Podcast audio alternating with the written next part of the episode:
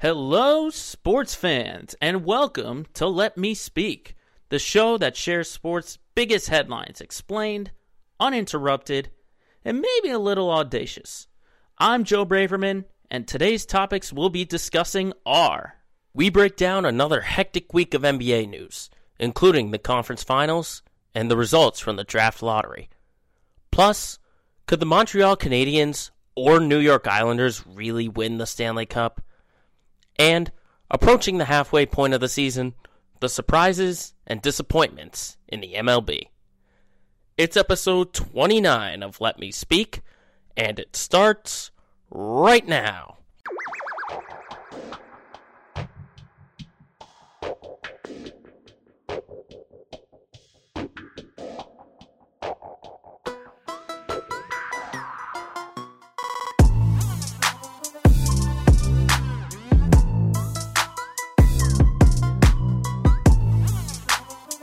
Here we are on Thursday, June 24th, 2021, 29th episode of Let Me Speak. Thank you very much for tuning in. I apologize if my voice sounds a little bit congested. I've been dealing with a little bit of a cold the past couple of days. We're on the downside though, and it's good that we're doing it now before my wonderful sister gets married on July 4th, which that is a precursor just letting everyone know that we are going to be off for a little bit of time. Uh, at least next week, we will be off.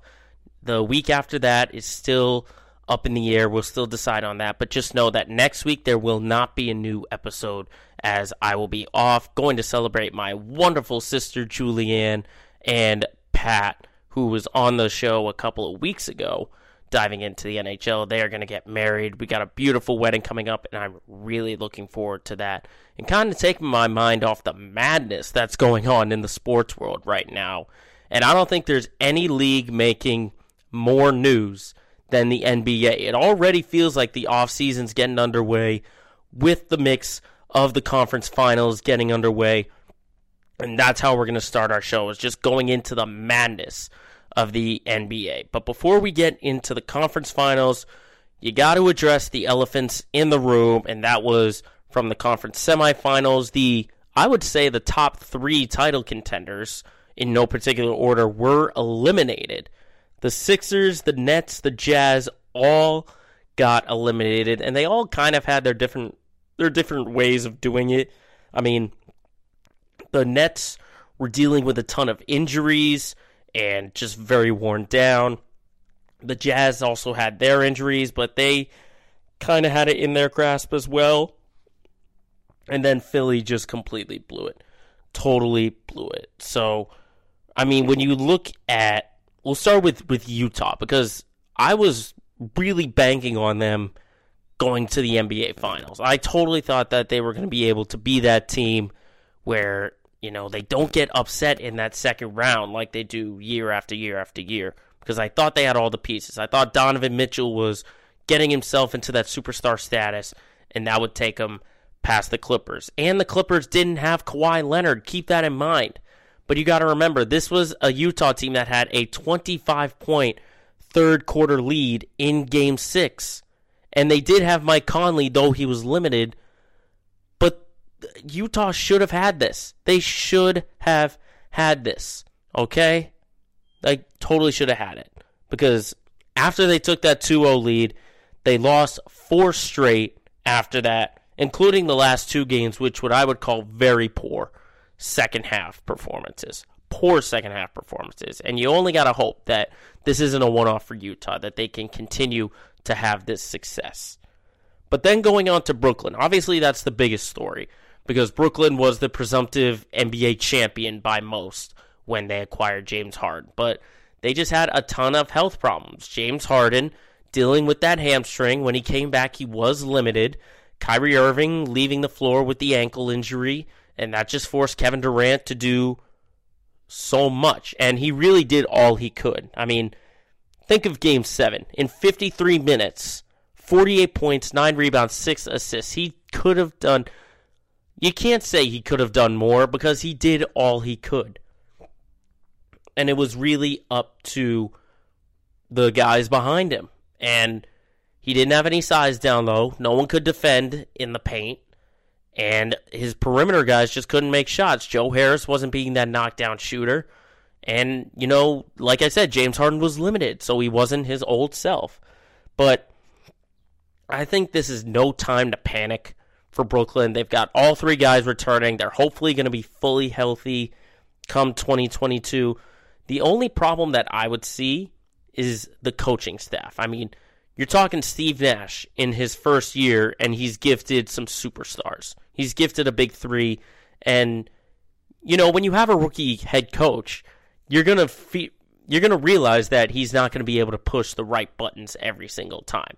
And I don't think anyone was expecting Steve Nash to be the ultimate difference maker for this Nets team because I still think he's got some learning to do. The benefit, though, was that he had experience around him. He had Mike D'Antoni as an assistant. He had Ime Udoka as an assistant. You know, he had the staff around him who had experience. But now he's he might not have that because D'Antoni, he's going for a second interview with the Blazers. Udoka just got hired yesterday as the Celtics head coach. You know, there's a lot of pieces on that coaching staff that might go away. They might go away and not be there for Nash come next season. And then the second thing I would say is that they need a defensive minded four or five. They need someone who can defend in the paint, maybe be a lob threat around a rim, maybe like a JaVale McGee or a Dwight Howard, because Blake Griffin, he played great. He played great. He wasn't, you know, his old self about seven or eight years ago, but he still played great when he signed on to Brooklyn. But I don't think I don't think he's going to be that defender that you're asking for to stop a Giannis or a Joel Embiid, a guy like that. So that's I think their only need that they need. Otherwise, Brooklyn should be fine for next year. And hell, I'll even put them as an early title favorite with the roster that they they still have with that big three, and if they stay healthy. Now, of course, everyone's talking about Philly and how they blew it in the seven game series against Atlanta, which we're learning after last night that Atlanta was no slouch, but Philadelphia, you know, with the roster that they have, when you have an unstoppable presence like Joel Embiid, you think it should be an easy series. And he did everything he could, similar to Durant. But the biggest problem that they had was just these in game adjustments because when you're realizing that Ben Simmons isn't this guy that you want him to be, you have to change it on the fly. Take him off the floor. Get someone else in there. So I'm not going to say it's entirely on Ben Simmons. I would say 60% of it would be on Ben Simmons and his lack of aggressiveness. The other 40% is on the rest of the team.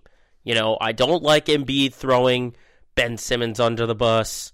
I, I don't I don't like that, especially from Embiid. Doc, you could sort of say that because he is the head coach and he's got to evaluate his roster. But Embiid, this is the guy. You know, you ask him two or three years ago what guy he'd want to he'd ride for, he would say, "I'm sticking with Ben. I'm sticking with Ben." And now all of a sudden, when you can't, when you fail to meet expectations, you throw him under the bus like that. Like that's not a good move by Joel. That's not a good move.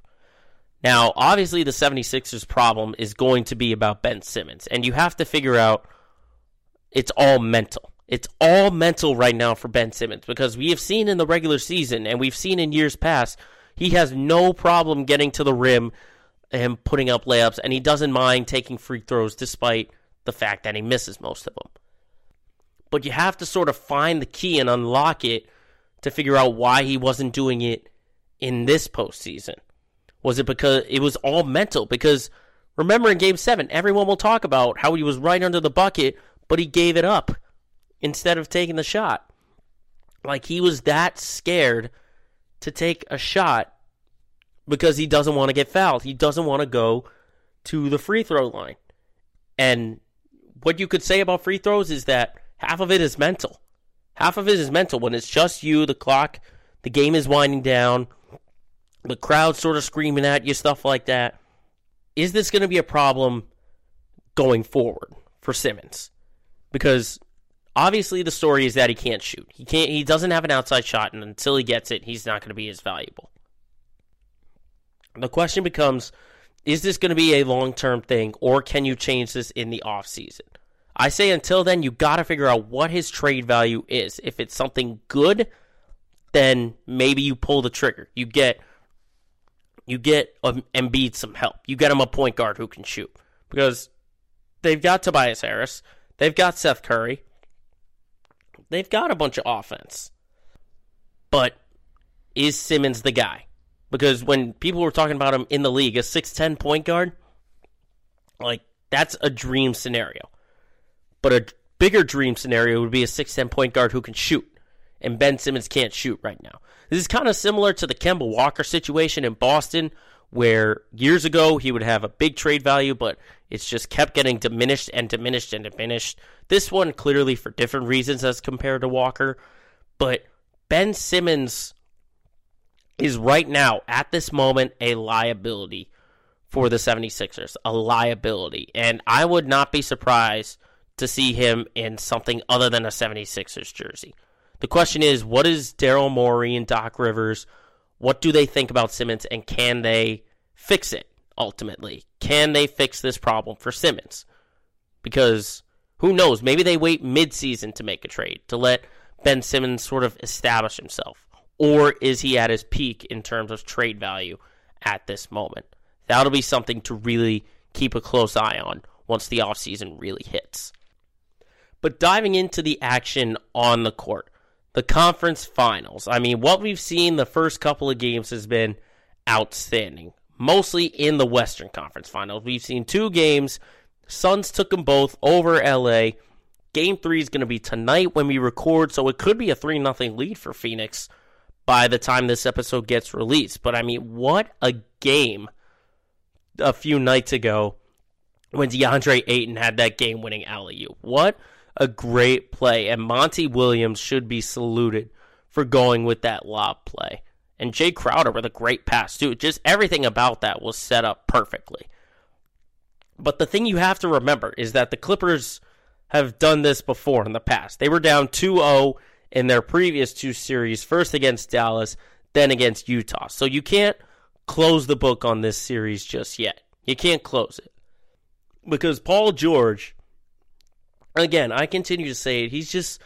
The Clippers are too inconsistent, I would say, to really put a stamp on them. If Phoenix gets that 3 0 lead or if they get the 3 1 lead, then I'll feel much better about this. And I like this Suns team, but you have to look at the Clippers. I mean, without Kawhi Leonard, who is their best player, no doubt about it, their best player. I mean, PG 13, he's doing all he can. Reggie Jackson is stepped up great offensively as the number two scoring option. The problem is the Clippers don't win without Kawhi Leonard. They just don't. Because I mean, look at look at the numbers in Game Two. Paul George, 26 points on 10 of 23 shooting, one of eight from three. Okay, six rebounds, six assists as well. So again, they're too inconsistent, but they do get to go on their home court. So I'm not going to totally write off the Clippers just yet. But I will say it's very it's very hard to really have faith and confidence in them. I get that they did take it down to the wire in game 2, but still. You look at this Phoenix team even without Chris Paul. I mean, Devin Booker putting up 40 in game 1, he's unreal. He he with Trae Young has turned himself into a superstar this year. He's turned himself into a superstar. And while Booker is great, he's not the predominant X factor that I'm really looking at. I'm looking at two players right now being the X factor. The first one, DeAndre Ayton. Okay? Because when you look at the first two games, points in the paint right now are in favor of Phoenix 114 to 64. That just shows you that the Clippers have nothing to stop the inside game of DeAndre Ayton. Phoenix could attack the paint all they want. Clippers don't have any defenders down low. I mean, you got Boogie Cousins as your center, but he's more of a offensive guy than a defensive guy. And Ivica Zubac, he's not a defender either. He's not a rim protector. Phoenix can get to the paint wherever he wants. And that's where they should really be looking at DeAndre Ayton in those post ups and those isolations. I mean, they should have their way. And then the second player for Phoenix, who's an X factor, Cameron Payne. This guy was basically out of the league for the last two or three years.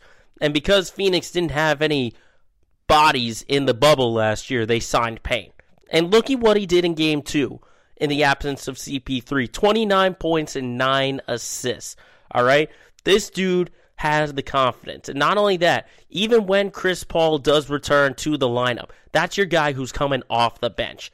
That you ask nine teams out of 10, they would want him on their roster, on their bench, if he's got the confidence like that. I like Cameron Payne. I'm a big fan of him, and he's going to be that X factor. If he has a great game, even when Paul returns, Paul will be the starting point guard. Payne will be that backup point guard. If he even puts up close to the numbers that he had in game two, even if he gets like 15 and 6, then Phoenix will be a dominant team. And at this moment, Phoenix is my favorite. They're my NBA title favorite because just of the way they've played on both ends of the floor. And my early prediction is to see them come out of the series and get to the NBA Finals. Now to the other conference finals in the East, we got the Hawks and the Bucks, and obviously they had their game one last night. Atlanta taking that one 116, 113. But let me tell you, I watched that game from start to finish. Trae Young. Trae Young is a guy who is built for these kind of moments. If I haven't said it in the past, I'll say it again. He is a superstar who is made for these kind of moments. I mean, a 48 point, 11 assist double double in game one in your conference final debut. Just absolutely unreal. And something that's not getting talked about John Collins with a great game. I thought he was a great support. He was making those outside shots. I mean, 23 points, 15 rebounds. You know, they had a bunch of great guys. Also, Clint Capela, I'll put it out there 12 points and 19 rebounds. For a team that has the size that they do for Milwaukee, I thought they played, Atlanta did phenomenal. I mean, they shot 49.5% from the field. But this is the interesting thing right here 8 of 32 from 3. 8 of 32. Only 25%. This is normally an Atlanta team that loves to shoot the long ball, and they've got some great shooters who can shoot it. But of course, that wasn't to be in game one. And really, to me, I just look at Milwaukee and the kind of the kind of mistakes that they were making because again, they dominated the paint, 70 to 54 in the paint. They were plus 5 in the turnover margin. They had 8 more assists than Atlanta, but just defensively defensively they struggled. And I'm not going to put it on one player in particularly. I'll look at Coach Bud and just Mike Budenholzer has a really hard time with in-game adjustments. And when you're looking at the pick and roll scenario, when you see guys like Brook Lopez and Bobby Portis and PJ Tucker going under the screen, Trae Young is a guy you cannot leave that kind of space. So Brook Lopez can't be hanging out in the paint all the time. Bobby Portis can't be hanging out in the paint all the time because when you do that, you let Trae Young do his little shimmy and knock a three right in your face. And we saw how animated Giannis was about that in the half in the uh, timeout after that, saying we can't let him do that to us. So I think this just it all comes down to defensively. How is Milwaukee going to defend the pick and roll? That's ultimately what it's going to come down to. Because if you're double teaming Trae Young, he's going to pull that magic and find Capela or some other guy. So it's just defensive communication on the pick and roll is going to be absolutely huge because Trae Young's going to have the ball in his hands 80% of the time. 80% of the time in that pick and roll. And how are the Bucks going to defend it? Are they maybe going to bring out Giannis to stop him? Are they going to maybe limit the minutes on Brook Lopez and give more minutes to PJ Tucker or Bobby Portis, like I just mentioned. Or, you know, maybe get Jrue Holiday out there. It's it there's a ton of questions that need to be answered for Milwaukee. Just defensive adjustments mid game because you have to trade you have to take away Trae Young. You have to limit him as much as you can. And you got to make these guys like Bogdanovich, Gallinari, Huerter, you know, all those guys have to beat you. Trae Young putting up 48 points is tremendous, but he can't be he can't be the one guy that beats you because he's having your way. He's toying with you. And right now, at this moment, I'm pretty confident in Atlanta right now. And, you know, if we're talking overreactions from game one, I would pick Atlanta to win the series. I would. And I think game two on Friday night is going to be absolutely crucial. And I would call it a must win for Milwaukee. I say if they don't win that game, the series is over. I say the series is over if Milwaukee doesn't win that game because Atlanta is a young team like I said, they're similar to Miami from last year. Just a lot of young guys, inexperienced, and they're maturing as the postseason goes along. So the more Atlanta wins these games, the more maturing that they're going to get. And I should also mention before we move on, Nate McMillan needs to be the head coach of that Hawks team for the next 10 years with what he's doing. He's the interim head coach right now. Think about what Atlanta did. They were thinking about moving John Collins. They fire their head coach. They bring in Nate McMillan. What a job he has done for this Atlanta team. What a job this Atlanta team has done in this postseason. And the Hawks have positioned themselves to possibly make the NBA Finals for the first time in a very, very long time. But speaking of head coaches, we actually just found out this morning, before I get into the last topic in our NBA discussion is that Rick Carlisle is going to be the new head coach for the Indiana Pacers, signing a four-year deal for about, I want to say, thirty million. Was uh, Adrian Wojnarowski reported, and I gotta say, Indiana needed a well-disciplined coach, and I think Rick Carlisle is a great is a great hire. Because look at what he did for Dallas for the last 13 years, which is another scenario in itself, which we'll probably talk about in a future episode, the dysfunction with the Mavericks right now. But Indiana, they were just a lost dog last year. They didn't have any identity. They didn't have any identity, and they needed someone to sort of ring in the troops. Rick Carlisle will do that. He's a well experienced head coach, and he will hold his guys accountable. But the question is the roster. What is the makeup of this roster? You know, is Domantas Sabonis going to be the guy? Is Miles Turner going to stay? Is Malcolm Brogdon going to take that next step? We don't know this. We don't know this, and there's still a ton of answers there. But I like the start by Indiana getting Rick Carlisle. I really do. But like I said, one more off the court topic, and that's the draft lottery just a few days ago. We now know the order in the draft lottery. We know that the Detroit Pistons are going to get the number one pick, followed by the Houston Rockets at number two, the Cavaliers at number three, the Raptors at number four. And I got to say, Detroit getting that number one pick, it's a glimmer of hope. Not a big glimmer, but a little glimmer. I mean, this is their first number one pick since getting the great Bob Lanier in 1970, the highest they've picked since Darko Milicic at number two and then before that, getting Grant Hill. So you have to think there's a little bit of hope right there. Detroit, you've got two all rookie team members in Saddiq Bey on the first team, Isaiah Stewart in the second team. You've got Jerami Grant as a great offensive option. I still don't see the Pistons making the playoffs next year unless they have a great offseason. But I think ultimately Cade Cunningham at this moment is the number one pick. I think they'll get him at the point guard, and that's really the big thing is that they've got to shore up their backcourt because you've got a great future center Isaiah Stewart, you've got your four and your five, or your three and your four, excuse me, with Saddiq Bey, and then you got Jerami Grant. You just got to figure out that one and two. You got to figure out your backcourt. Who are going to be the guys that you want in that backcourt? But at number two, I mean, how about Houston? The Houston Rockets.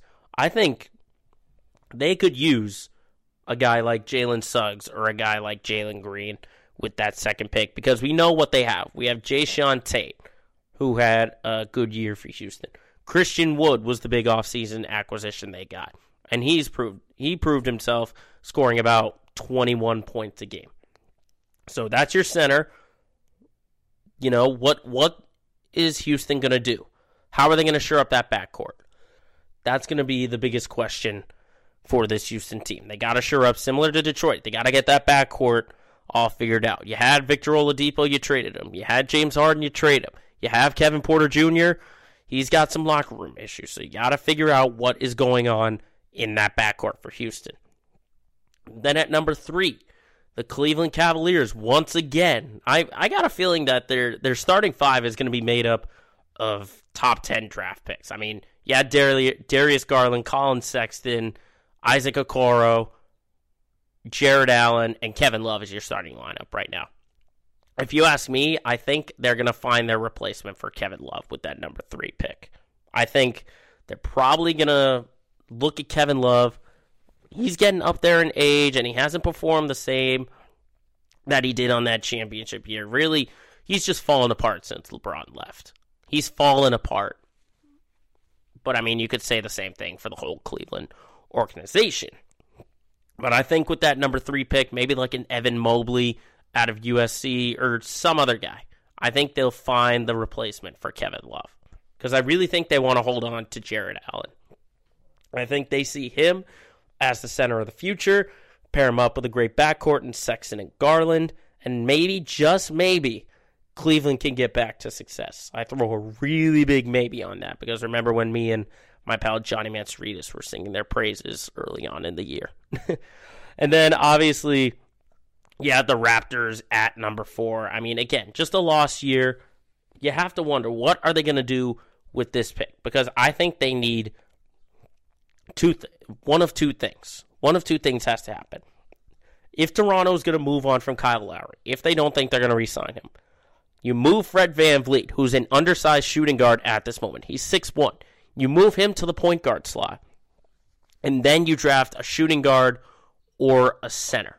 That's going to be it for Toronto because you got to remember Toronto played their whole season in Tampa, and they had all their they had injuries and all that. They just looked like a lost team. Pascal Siakam had some injuries and stuff like that. Is Toronto going to get back to where they once were? We don't know that. But I think a shooting guard or a center should be absolutely huge. If Evan Mobley's still there, maybe grab him. But it'll be really interesting to see what the Raptors do this offseason. And finally, last comment on the lottery is you got to watch out for the Golden State Warriors.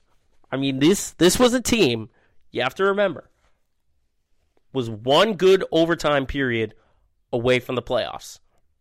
And now they have the seventh pick, which they acquired from Minnesota, and their own pick at number 14. They've got two picks in the lottery plus a returning Klay Thompson. So if Klay Thompson is the same guy that we saw a few years ago that turned him into one of the best shooters of all time, with these number two picks, with Steph Curry, with James Wiseman, with Draymond Green, then the Warriors could go right back to title contention. That's a big if. It's a really big if because remember, Thompson had a torn ACL and torn Achilles. If he's back to his old form, then you can have much more confidence in Golden State. So just watch out for those teams. But it's been a hectic two weeks of news for the NBA, and we're just getting started. There's still a whole lot more news and a whole lot more games to be played.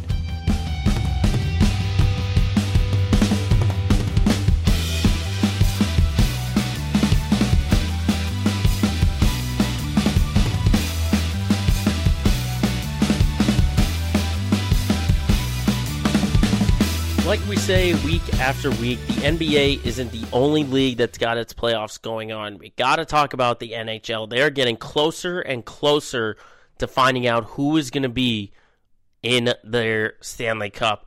Where we just had Game Six last night of the first series. We're going to talk about the Islanders and the Lightning. What a Game Six that was in Nassau Coliseum, and you got to think, what a way to go out of the Nassau Coliseum. Because remember this is going to be their last year for New York in that arena.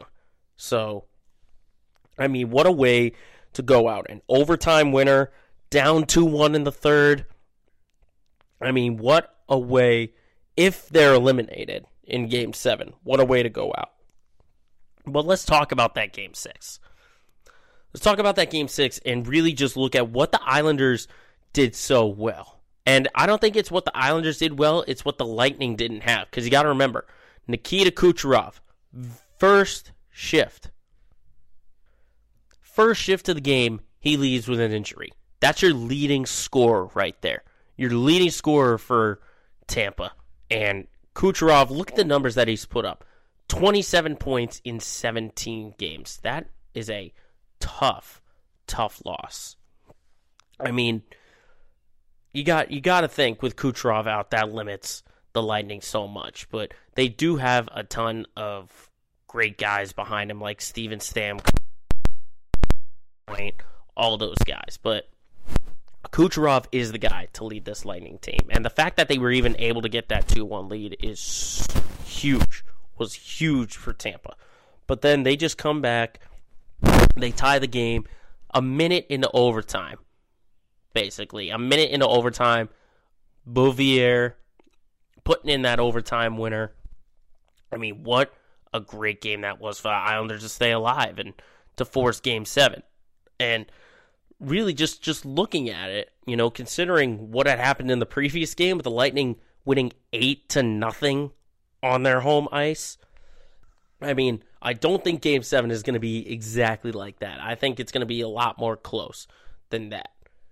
But just just looking at this game seven, you know, I kind of I've I've been riding with Tampa for most of the postseason. I think, you know, like I said, Kucherov being out definitely hurts. But like I said, Stamkos, Point, Maroon, Palat, Goodrow, Coleman, Hedman, McDonagh. I mean, you name it, they've got so many pieces. And then Vasilevskiy, of course, you know, having that shutout on his home ice, he's got to be feeling good after that. But, you know, it's basically a flip of the coin for me. It's basically a flip of the coin because the Islanders, I think, are the much more physical team, and that's what's sort of keeping them in this series. Is just establishing their presence early on, putting on a touch, a bunch of hard hits to this Tampa team, and it's kind of throwing off their offense a little bit, and you're noticing it you know, when when Tampa's trying to get into the zone, they've basically did the same thing that they did versus Boston, the same thing that they did versus Pittsburgh, and that's just sort of take away that high-powered offense from going on any kind of breakaway opportunities, and they're forcing a lot of turnovers, putting the hits on. I mean, they've basically let in hits in almost every single game. So that's how I think the Islanders can win this game seven. Tampa, you know, they just got to find a good way to replace Kucherov if he can't go out. If he can't go out, I think it's going to be much closer than that. But I do like Tampa. I think they'll find themselves back in the Stanley Cup. They get to be on their home ice. They've got a raucous crowd behind them. I mean, last time they were in Tampa, they won 8 nothing. Okay? Ever since dropping that game 1 2 to 1 at home. The Lightning have won game 2 at home and game five at home pretty decisively. Four to two in game two, eight to nothing in game five. So I think the Lightning are going to take this one, and I think they'll find themselves back in the Stanley Cup. But we could find out our first Stanley Cup participant after tonight when we record because game six between the Golden Knights and the Canadiens is tonight in Montreal. Now, in looking at that series, I mean, again, this is statistically the worst playoff team in terms of regular season points. But this is no slouch. No slouch at all. How many people picked the Canadiens to even make it this far? Seriously. Nobody. Nobody. And you had to think after game one, 4 to 1, that this was going to be a really short series. But then here comes Montreal. 3 2 winning game two. 3 2 winning overtime in game three four to one on the Golden Knights' home ice in Game Five. This it it's just to me it's shocking to see Montreal go this far, and honestly, with them being on their home ice, you know, I I think they could do it. I think I think they might be able to pull this one out. Because I mean both of their home games went to overtime. Game 3 and game 4 went to overtime. Both teams split that series. But you've got Carey Price just phenomenal in net, who's been phenomenal. We talked about it in previous weeks. A guy who's been around for that long, that's the goaltender you want if you've got sort of a young team, kind of an underestimated team, and if you really want to go the difference. And just looking at that game five, you could just see a ton of frustration for that Vegas team. I mean, going down three nothing at the end of the second period, and they they just felt kind of lost. They they just felt kind of lost because I mean they had the same amount of shots, but the Canadiens were the much more physical team, and you know the Canadiens got a goal on the power play that Knights didn't. The Canadiens blocked 18 shots compared to the Golden Knights 8. But the biggest difference was in that game 5. Vegas gave away the puck 14 times. Canadiens only gave it up 4 times. So that's ultimately what it is. Are the Golden Knights going to shoot themselves in the foot? Because they cannot fall behind. They cannot fall behind versus this Montreal team. They have to play ahead. They have to get the first goal. If they don't get the first goal, you're behind the eight ball already. Because this is just a well disciplined Canadiens team. And honestly, if you ask me, I think Montreal is going to do it. I think Montreal is going to win tonight. I think they're going to win game six. I think they're going to go to the Stanley Cup, the first Canadian team to go to the Stanley Cup since I think the Canucks did it in 2011. My numbers could be off on that one. But I think Montreal, you know, just let people keep underestimating them. Keep letting people underestimate them. Because I think Montreal, they've got the home ice, they've got Carey Price, Nick Suzuki, and they've just got a ton of great pieces that I think will come away with this game. And let's also remember Cole Caufield. I mean, this dude wasn't even in the lineup. And now here he is putting up some insane numbers. I mean, he kind of had a quiet, a quiet game five, but still, his impact is there. And I mean, you've got Staal, Perry, Gallagher, Edmundson, Gustafsson, Petry, Weber. I mean, this is an experienced team. That's something we haven't touched on yet. Is that they had a ton of great experience. They have experience along with these young guys, guys who have been around the blocks. They come together, and sure enough, here they are, one win away from the Stanley Cup. So I think, you know, by the time we get into next week and by the time we go to this weekend, I think we're going to see the Montreal Canadiens versus the Tampa Bay Lightning in the Stanley Cup. Am I going to put money on it? No, I'm not a gambling man. But if you're asking me, a casual hockey fan, that's who I see going toe to toe for the 2021 Stanley Cup.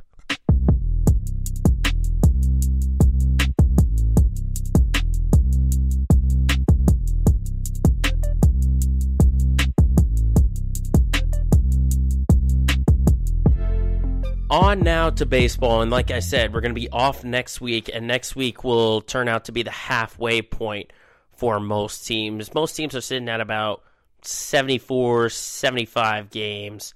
So they're very close to the halfway mark of the 162. And what's funny about this is that you'd think the story that everyone wants to talk about in baseball is the substance crackdown that got started this Monday we saw, you know, the situation in Philadelphia where Max Scherzer got checked by Joe Girardi three different times. And that's really everyone wants to talk about, but there's still a season to be played. You know, this this change did come mid-season. I talked about how much how ridiculous how ridiculous it is for the MLB to implement this mid-season rather than to wait for the off-season. And you know, some pitchers some pitchers are not happy with this, and we'll get into that later. But we got to talk about the season right now, looking at the biggest surprises and disappointments so far from what is very close to the end of the first half of the MLB season. And the first one should be pretty stinking obvious, and it's the San Francisco Giants. I mean, come on, best record in baseball, leading the NL West by four games over the Dodgers, four and a half over the Padres. I mean, winners of eight of their last nine. I mean, it's unbelievable what this San Francisco team has been doing. And they don't even have like the the greatest roster out there. You look at like their roster. I mean, Brandon Crawford's played great. Mike Yastrzemski's played great, but it's like Evan Longoria is out, and Buster Posey hasn't played in as many games. So they don't have the greatest roster, but their pitching has just been out of this world. Out of this world. I mean, look at their top two starters right now. Kevin Gausman, 8 and 1 with the second best ERA in the MLB, 1.49. Right behind him is Anthony DeSclafani, 8 and 2, 2.77 ERA, 19th in the MLB. And even in the bullpen, look at their closer, Mark Melancon, 22 saves, which is a league best. It's insane what this Giants team has been able to do in a division where the talk was all about the Dodgers and the Padres, those guys being the top two. And sure enough, here come the Giants just blowing everybody away in this first half. I mean, not only that, but just their offense, it, it, it's spotty. It's a spotty offense. I mean, first in home runs, fifth in RBIs. You know, they don't have any like I like I said, they don't have any guys that'll jump out you and say like, "Oh, that's an MVP candidate right there." It's just a bunch of guys who have really just come together at the great time. They're not even hitting too fabulous either. I mean, Crawford's hitting 254, Yastrzemski's hitting 233. But I think they're just getting timely hits. Timely hits is going to be the biggest thing. And they could even get better when Longoria comes back. Obviously, he's been out with that shoulder injury. But, I mean, you got guys like Alex Dickerson, Wilmer Flores, Brandon Belt. They've got a lot of just well disciplined guys. And I don't know if it's going to sustain through the second half of the year, but I do think this is a team to watch out for if they make the postseason because I almost think it's a lock that both the Giants, the Dodgers, and the Padres are going to get into the postseason. It's just a matter of where they get seated and stuff like that. But this Giants team, you know, when you have a team that is pitching as well as they are, that's how you get victories in the postseason is with good pitching, and they've got it. They've got one of the best pit, pitching rosters in, in the entire league, you know, from starting rotation to bullpen. I think that can carry them a long way as far as they want to go. But the other team who's been the biggest surprise, it's got to be the Red Sox. I mean, first in the AL East right now, credit it is half a game up on Tampa, who's playing phenomenal. But I mean, it's another case of Boston going from worst to first yet again and it's all thanks to their offense.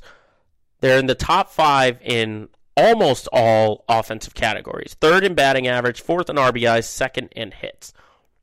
And like I say, week after week after week in our Let's Get Local segment, the problem is going to be this pitching staff.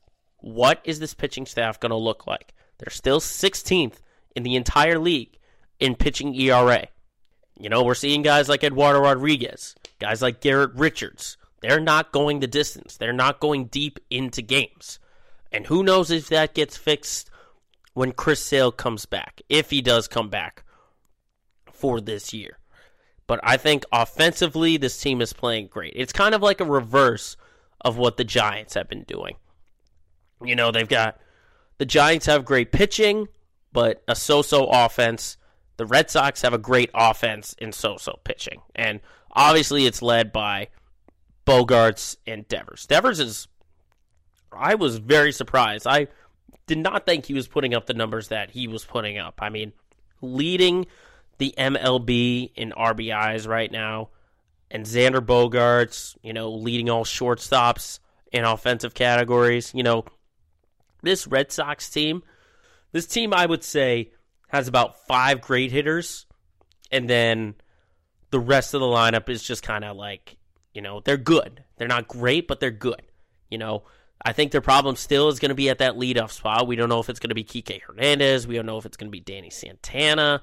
We're still trying to figure that out. And who knows if that comes with an acquisition, if they call someone up from Worcester.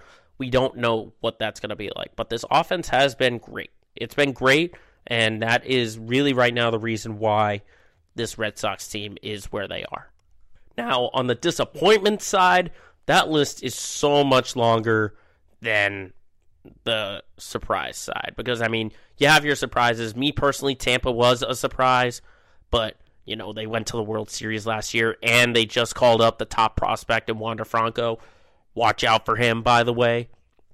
But the disappointment list is much longer, much longer than the surprise list. And the first the first disappointment for me has to be the Arizona Diamondbacks because they're not bad, they're historically bad, all right? Listen to some of these numbers. They've lost 19 of their last 20 games, including a 17 game losing streak that was just ended a few days ago. 23 straight losses on the road. That means when they're not at Chase Field, they've lost 23 straight games. All right, this is the second worst ERA in the MLB, 523. All right, you don't got to worry about substances for this Arizona team because they are just bad. And it's such a such a huge spike when they dropped off. I mean, they're 21 and 55 right now, but look at the shortened season. Look at 2020. I mean, they were 25 and 35. That wasn't horrible. But this is just I'm just blown away at like how how bad it's been for Arizona. It's just been a sudden spike because this was a team a few short years ago that was in the wild card hunt and stuff like that. But I mean, they just have not played well, just from top to bottom. I mean, Eduardo Escobar is hitting 242, David Peralta is hitting 257, Nick Ahmed is hitting 207, and you know, Ketel Marte, he missed a lot of time. Part of it's got to do with that, but goodness, this is just historically bad. Like it, it's worse than Baltimore right now, and Baltimore has been bad the past like four years. But just it's just I mean look look at some of the ERAs they got. Merrill Kelly, five oh six. Madison Bumgarner, five seventy three. Riley Smith, five forty three. Matt Peacock, five twenty eight. It's just bad from top to bottom. Top to bottom, this is a bad Diamondbacks team. Now, the other team I'll throw on this list, the Minnesota Twins. I mean, this was a Minnesota team that some people would pick to win the AL Central in the preseason. And but just look at look at what they've done. They've got the third worst ERA in the league. They've allowed the second most home runs. Credit they are the eighth best batting team in terms of batting average at 246. So it's not all entirely bad, but they've just got to clean up their pitching. I mean, look at some of their starters. J.A. Happ, 609 ERA. Matt Shoemaker is 3 and 8 with a 7.31. Kenta Maeda, 4.85 ERA. All right, this is a Minnesota team that really has to pick it up in the second half if they even want a chance to sniff out the postseason because the White Sox, they're running away with it. And you've got a feeling that Cleveland's going to get better. And you've got a feeling that Kansas City is going to get a little bit better. Detroit, I do not think so. But, you know, Minnesota is really going to have to pick up the slack here in the second half. And it all starts with their pitching, mainly their, their starting rotation. Now, third team I'll throw on this list is, again, coming out of the NL East. And you could really make a case for all the NL East teams. But the one to me has to be the Atlanta Braves. Because this was, again, a division favorite, not a. They're not totally disappointing right now. They're 35 and 38, only five games back of the Mets. But just for a team that has been, you know, last year they've been getting better and better and better. Last year they took it to the limit with the Dodgers in the NLCS. But seeing them in third place right now, it is kind of tough to see. I mean, credit, they do have injuries to Ronald Acuna and to Travis d'Arnaud. And but the fact that they're riding in the mid pack level when they really should be favorites is kind of shocking. And you know they've got they've got guys who can do it. They've got Freddie Freeman, they've got Andrelton Simmons, they've got Josh Donaldson. They can come back, but they've got to be better than their 17th best MLB average. And then obviously the pitching, got to get better. Got to get better. 18th in MLB in ERA. That's going to have to improve. But then there's one more team I'm going to throw out there, kind of similar to the Braves, and that's the Cardinals. St. Louis Cardinals. You got to remember the they've got two of what I would call the best hitters in baseball, maybe like top 20 in Paul Goldschmidt and Nolan Arenado. But they're 27th in the league with a 226 ERA, uh, 226 batting average. Okay, and that's with Nolan Arenado hitting 267 and Goldschmidt hitting 255. First off, those numbers have got to get better. But then you've got to see guys like Matt Carpenter. He's got to hit better. You got guys like Paul DeJong, guy who made an all star team not too long ago. He's got to get better. All right? This is just a roster that needs to improve their batting. Got to get better at their batting. I mean, they do have Tyler O'Neill, who's got a team leading 15 home runs, but he's hitting 275. That number's got to get better. Paul DeJong is hitting 160. Matt Carpenter is hitting 181. All right, these guys have got to get better. They've got to get better because I, I had faith in the Cardinals. I had faith in this Cardinals team that they could go a long way in the Central Division. But lo and behold, the Brewers and the Cubs are kind of riding everything, and the Cardinals right now are sitting in fourth place. But you know, there's a reason why there are two halves to an MLB season. It will only be a matter of time till we hit that All Star break and let the real regular season get underway.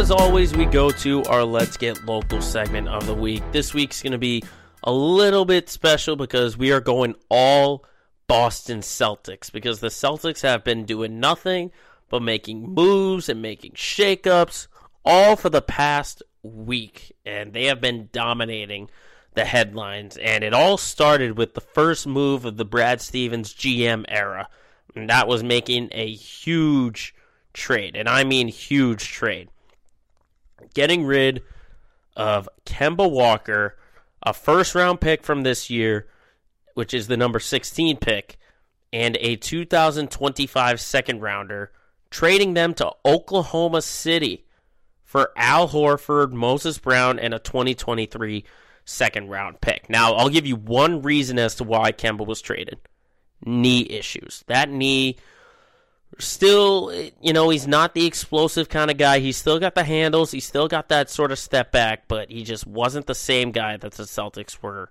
hoping to get for. I mean, he's a great locker room guy, but just it didn't work on the floor, and the health was ultimately the reason why Kemba was traded. Now, for what the Celtics got back, you have to think of the value that Walker had. You know, couple shot knees, not the same player that he was in Charlotte. So, I mean, it's a salary dump move, but for what they got in return, it's not terrible. It's not terrible because it's good to see Big Al Horford back. Definitely a fan favorite when he was with the Celtics for those three years. But to see him back, you know, he's going to be, I think he's going to be a difference maker. He's going to be a big difference maker than more people think because remember, I would call him like the last good big that the Celtics had. Not necessarily like a center, because he would be our small ball center. But he can space the floor, he can defend, he's a good passer. I think that, you know, he doesn't have to take that sort of same load that he did when he was around with Kyrie Irving, Terry Rozier, and stuff like that. You know, he's playing now with an established Jaylen Brown, with an established Jayson Tatum. So, and arguably from the last five years of his career, they came in Boston. So, so I think like when you look at the past five years, his best years were with the Celtics. I still think you know his time in Atlanta is still the best of his career, but you know I think Horford is going to be he's going to be that guy that people you're either going to have two opinions about him. You're going to love him for being on the team, or you're going to hate him. That's the thing. Because, yes, Horford's up there in age. He's about like 34, 35, something like that. But he was still an effective role player when this Celtics team made the run that they did a couple of years ago. So I'm on the side of I like this move. I like getting Al Horford back. I question a little bit Moses Brown. I understand he had like a 23 rebound game when the Celtics played him, but it's kind of like having just like another Taco Fall or something like that. Considering you also have Rob Williams, you have Tristan Thompson, who I think the Celtics are going to try and trade. You know, your your big situation is going to be a little different. It's going to be a little different, and I don't know where Moses Brown is going to fit. You know, it could be a battle between him and Taco if they do resign Taco for possibly a backup center job or something like that. Because honestly, I'm a Taco Fall fan, not just because of his size and his length and his personality, but I just want to see him get some meaningful minutes and just see what he does with it. Not just because of injuries. I want to see what he does getting meaningful minutes as a backup center or something like that. I just want to see it, you know, and then I'll and then I'll sort of make an opinion from there. But considering the value that Kemba Walker had for trading him, this wasn't a bad move. Now, would you maybe trade him for Ben Simmons? You know, maybe. Maybe. I I'm not really the biggest Ben Simmons, you know, for the for the kind of player that he is, you know, six ten point guard who doesn't shoot. I don't think the Celtics are the kind of guy or the kind of team that would really sort of fit for for Ben Simmons. I don't think that'd be the the team that they're looking for. But I mean, you've got nine million more dollars. You know, when you're talking about reducing salary, doing basically a salary dump move. The net the next issue I would say is addressing the point guard, and now you have the flexibility to do that. Whether that's you know, maybe trading Marcus Smart or grabbing someone on a minimum deal in free agency. You know, who is going to be the point guard? Who's going to be the starting point guard? Because are you going to give it to Marcus Smart? Is Payton Pritchard going to be the guy? You know, what? That's going to be the next biggest domino to fall for the Celtics team because they've got the next domino that just fell yesterday when in Brad Stevens' second move as Prez is hiring Ime Udoka as the head coach. Now, for those who don't really know about his background, he is a former player, spent a couple of years in the mid 2000s. He had Lakers, Blazers, I think, were listed as his team. He was an assistant for seven years for Gregg Popovich. He's coming from the Gregg Popovich tree of coaching. And just this past year, he was an assistant for the Brooklyn Nets, which I had previously mentioned before. Now, the biggest thing for this kind of head coaching hire is you have to want to accommodate your stars. And from what we're hearing in reports, they got strong recommendations from Marcus Smart, Jaylen Brown, Jayson Tatum, because those three were coached by him on Team USA in the FIBA World Cup just a few short years ago. So if you're getting recommendations from them, you definitely got to listen to them and you got to accommodate your stars because if you're accommodating them, that will make them want to stay. It will make them want to stay.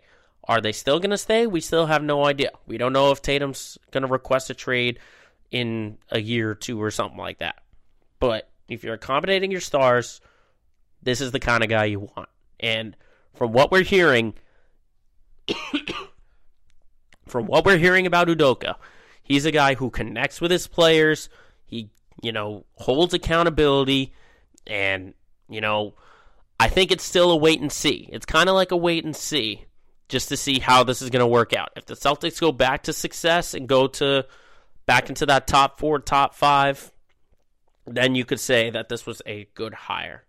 This was a good hire. I've heard a lot of good things about Udoka, and we're hearing reports that he did a lot of good things in the interview that made him stand out and you know it's not bad. I'm not gonna, you know, there were really two guys uh, looking in the past week and hearing all the reports that I would have liked to have seen the Celtics hire, and that would be this guy and it would be Chauncey Billups, one of those two, and they got one of the two. So I'm satisfied with the move. I'm okay with the move for head coach, and I think you know, kind of similar to Brad Stevens, especially hearing the report from Jared Weiss in The Athletic. You know, this is something that really the Celtics needed. And that's just like a tough guy who will really get on their players and basically be the opposite of Brad Stevens. Because that transitions into this article that came out about a week ago from Jared Weiss about just the dysfunction in that Celtics locker room from this past year.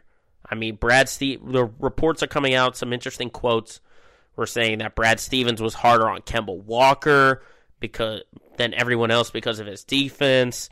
There was an anonymous player that told Blake Griffin not to sign when he was released by the Pistons. A lot of the team was indifferent about Kyrie stomping on the logo, and players were annoyed by the college offense that Brad Stevens was running. Gosh, let me let me just try and break this down piece by piece. You know, those were the four that really stood out to me. The first statement Stevens being harder on Kemba. Why? Why was he being harder on Kemba Walker? Because he's an established veteran? You got to keep in mind, this was the same coach who brought in Isaiah Thomas and made him a superstar. Made Isaiah Thomas a superstar for two years. And you weren't getting on him for his defense. Why are you getting on it for Kemba? Why are you getting on it for Kemba?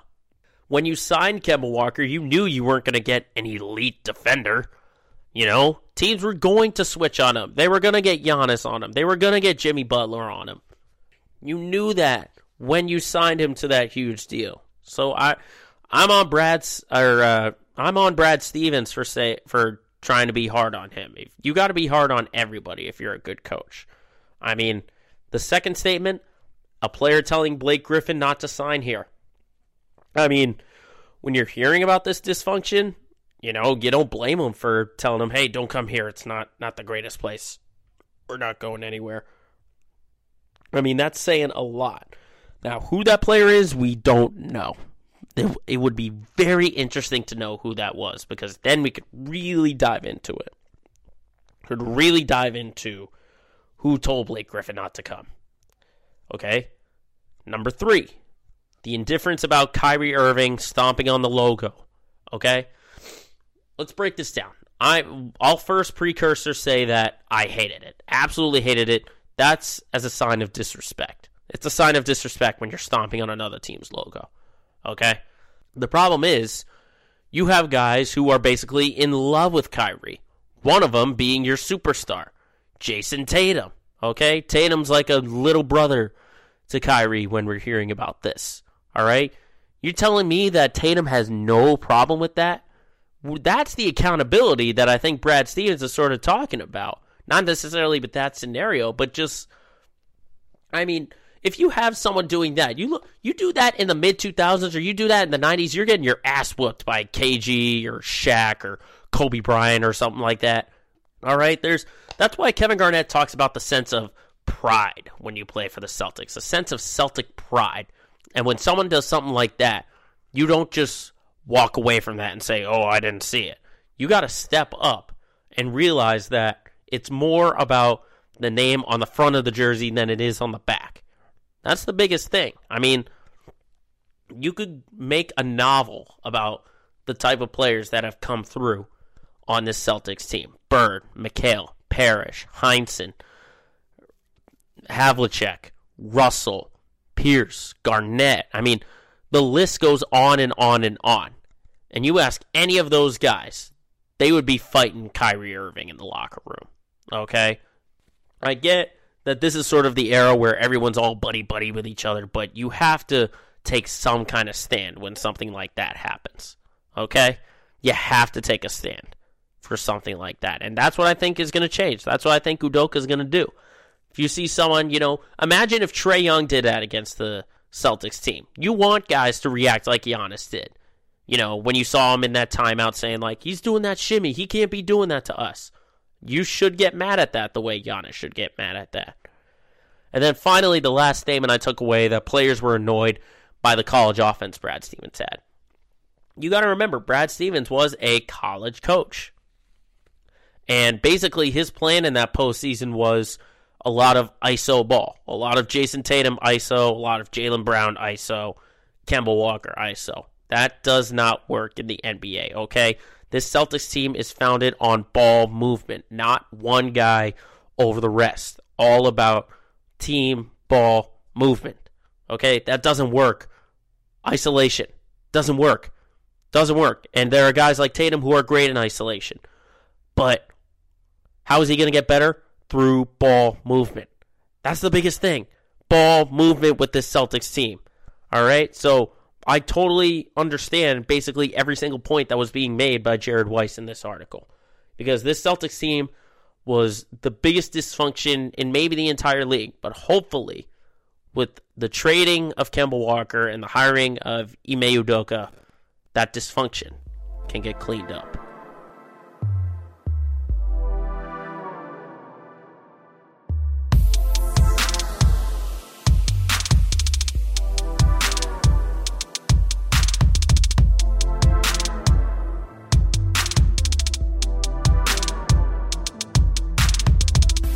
Lastly, we end our show with our LOL moment of the week. Now, I mentioned in our MLB segment the story around baseball has been the start of the substance crackdown. We're seeing it through multiple pitchers, seeing umpires come up and check for substances. I briefly mentioned the Philadelphia situation involving Joe Girardi and Max Scherzer, but there was one scenario that happened in the first 24 hours that really have people kind of just scratching their heads and in this point laughing out loud. So without further ado, this week's LOL moment of the week goes to Sergio Romo, the pitcher for the Oakland Athletics. Now, let me break this down for you. It is Tuesday night, seventh inning in Texas against the Rangers on Tuesday night all pitchers are subjected to substance checks a few times. And this seventh inning, Romo comes in and he gives up a home run. He gives up a home run in that inning with two outs. Next batter, he gets that third out. He gets that third out, and what does the ump want to do? He wants to check for substances.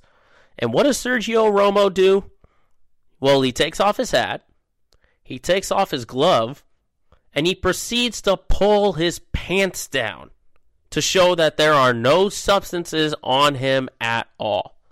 I understand not being happy about these checks, but pulling your pants down, not only on national television, but in front of maybe 30, 15, 20,000 people, maybe more than that. I mean, I would not do that at all. If someone told me to check for substance. You know, I wouldn't be pulling my pants down. I'd just be like opening the flap, just being like, you know, this. You can look at my belt. You can look at my waistline. There, there's nothing there. But Romo decides to pull his pants down. I mean, good thing he had like sliding shorts or something like that. You know, good thing that was there. It could have blinded everybody, but you can kind of sense the frustration for getting a check in that point. I mean, why would the umpire be checking it after he gave up a home run net. Okay? Like what if he was using a substance, you know, he probably wouldn't have gave up that home run. So in Romo's eyes, he's kind of thinking, why why do I need to be checked if I just gave up a home run? Okay? Why why do I need to check if that just happened? If I had substance, I wouldn't have given up that home run. So you kind of get that frustration and I would kind of be frustrated too, but not to a point where I'd pull my pants down in public. I would not do that. I mean, part of it could also be that Romo maybe was using substances in the past. Maybe. That's why he's all frustrated with this, and that's why most pitchers are frustrated with this. Maybe. But we can only just speculate. But you also got to remember what happened before he dropped his pants. He just basically dropped his hat and his glove at the ump's feet. Okay, that could have been subject to an ejection. So Romo was lucky that he didn't get tossed out of the game for that because that that could be a sign of showing an umpire up. And if the umpire maybe saw that, you know, as showing him up, he could have easily tossed him out of the game and he wouldn't have been back for the eighth inning. But what's kind of funny is that this brings up uh, one of my favorite uh, memories of old time baseball, and that is Psycho Steve Lyons. Now, Steve Lyons is, I don't know if he's still an analyst for the Red Sox on NESN, but he was a former player for Boston, and there was one moment that my dad always tells me about where Steve Lyons steals the base, he slides headfirst into second, and to get all the dirt out from his pants, he pulls his pants down. Okay, so just seeing Sergio Romo do that brought a little bit of memories about Steve Lyons pulling his pants down, obviously for a different reason, but it just brought up memories of that. Two different scenarios. I still think Steve Lyons did it a little bit better, but you know, this is the first time in a long time that I've seen a professional athlete in a game drop his pants on the floor. Drop his pants. Look, I'm clean. It's like it's like a criminal being, you know, frisked on the wall or against the car, just saying like, "Look, you could look everywhere. I got nothing. I got nothing." So, Sergio Romo, you may not like the substance checks, but might want to learn on how to treating it better because pulling your pants down in public in a Major League Baseball stadium has earned your way into this week's LOL Moment of the Week.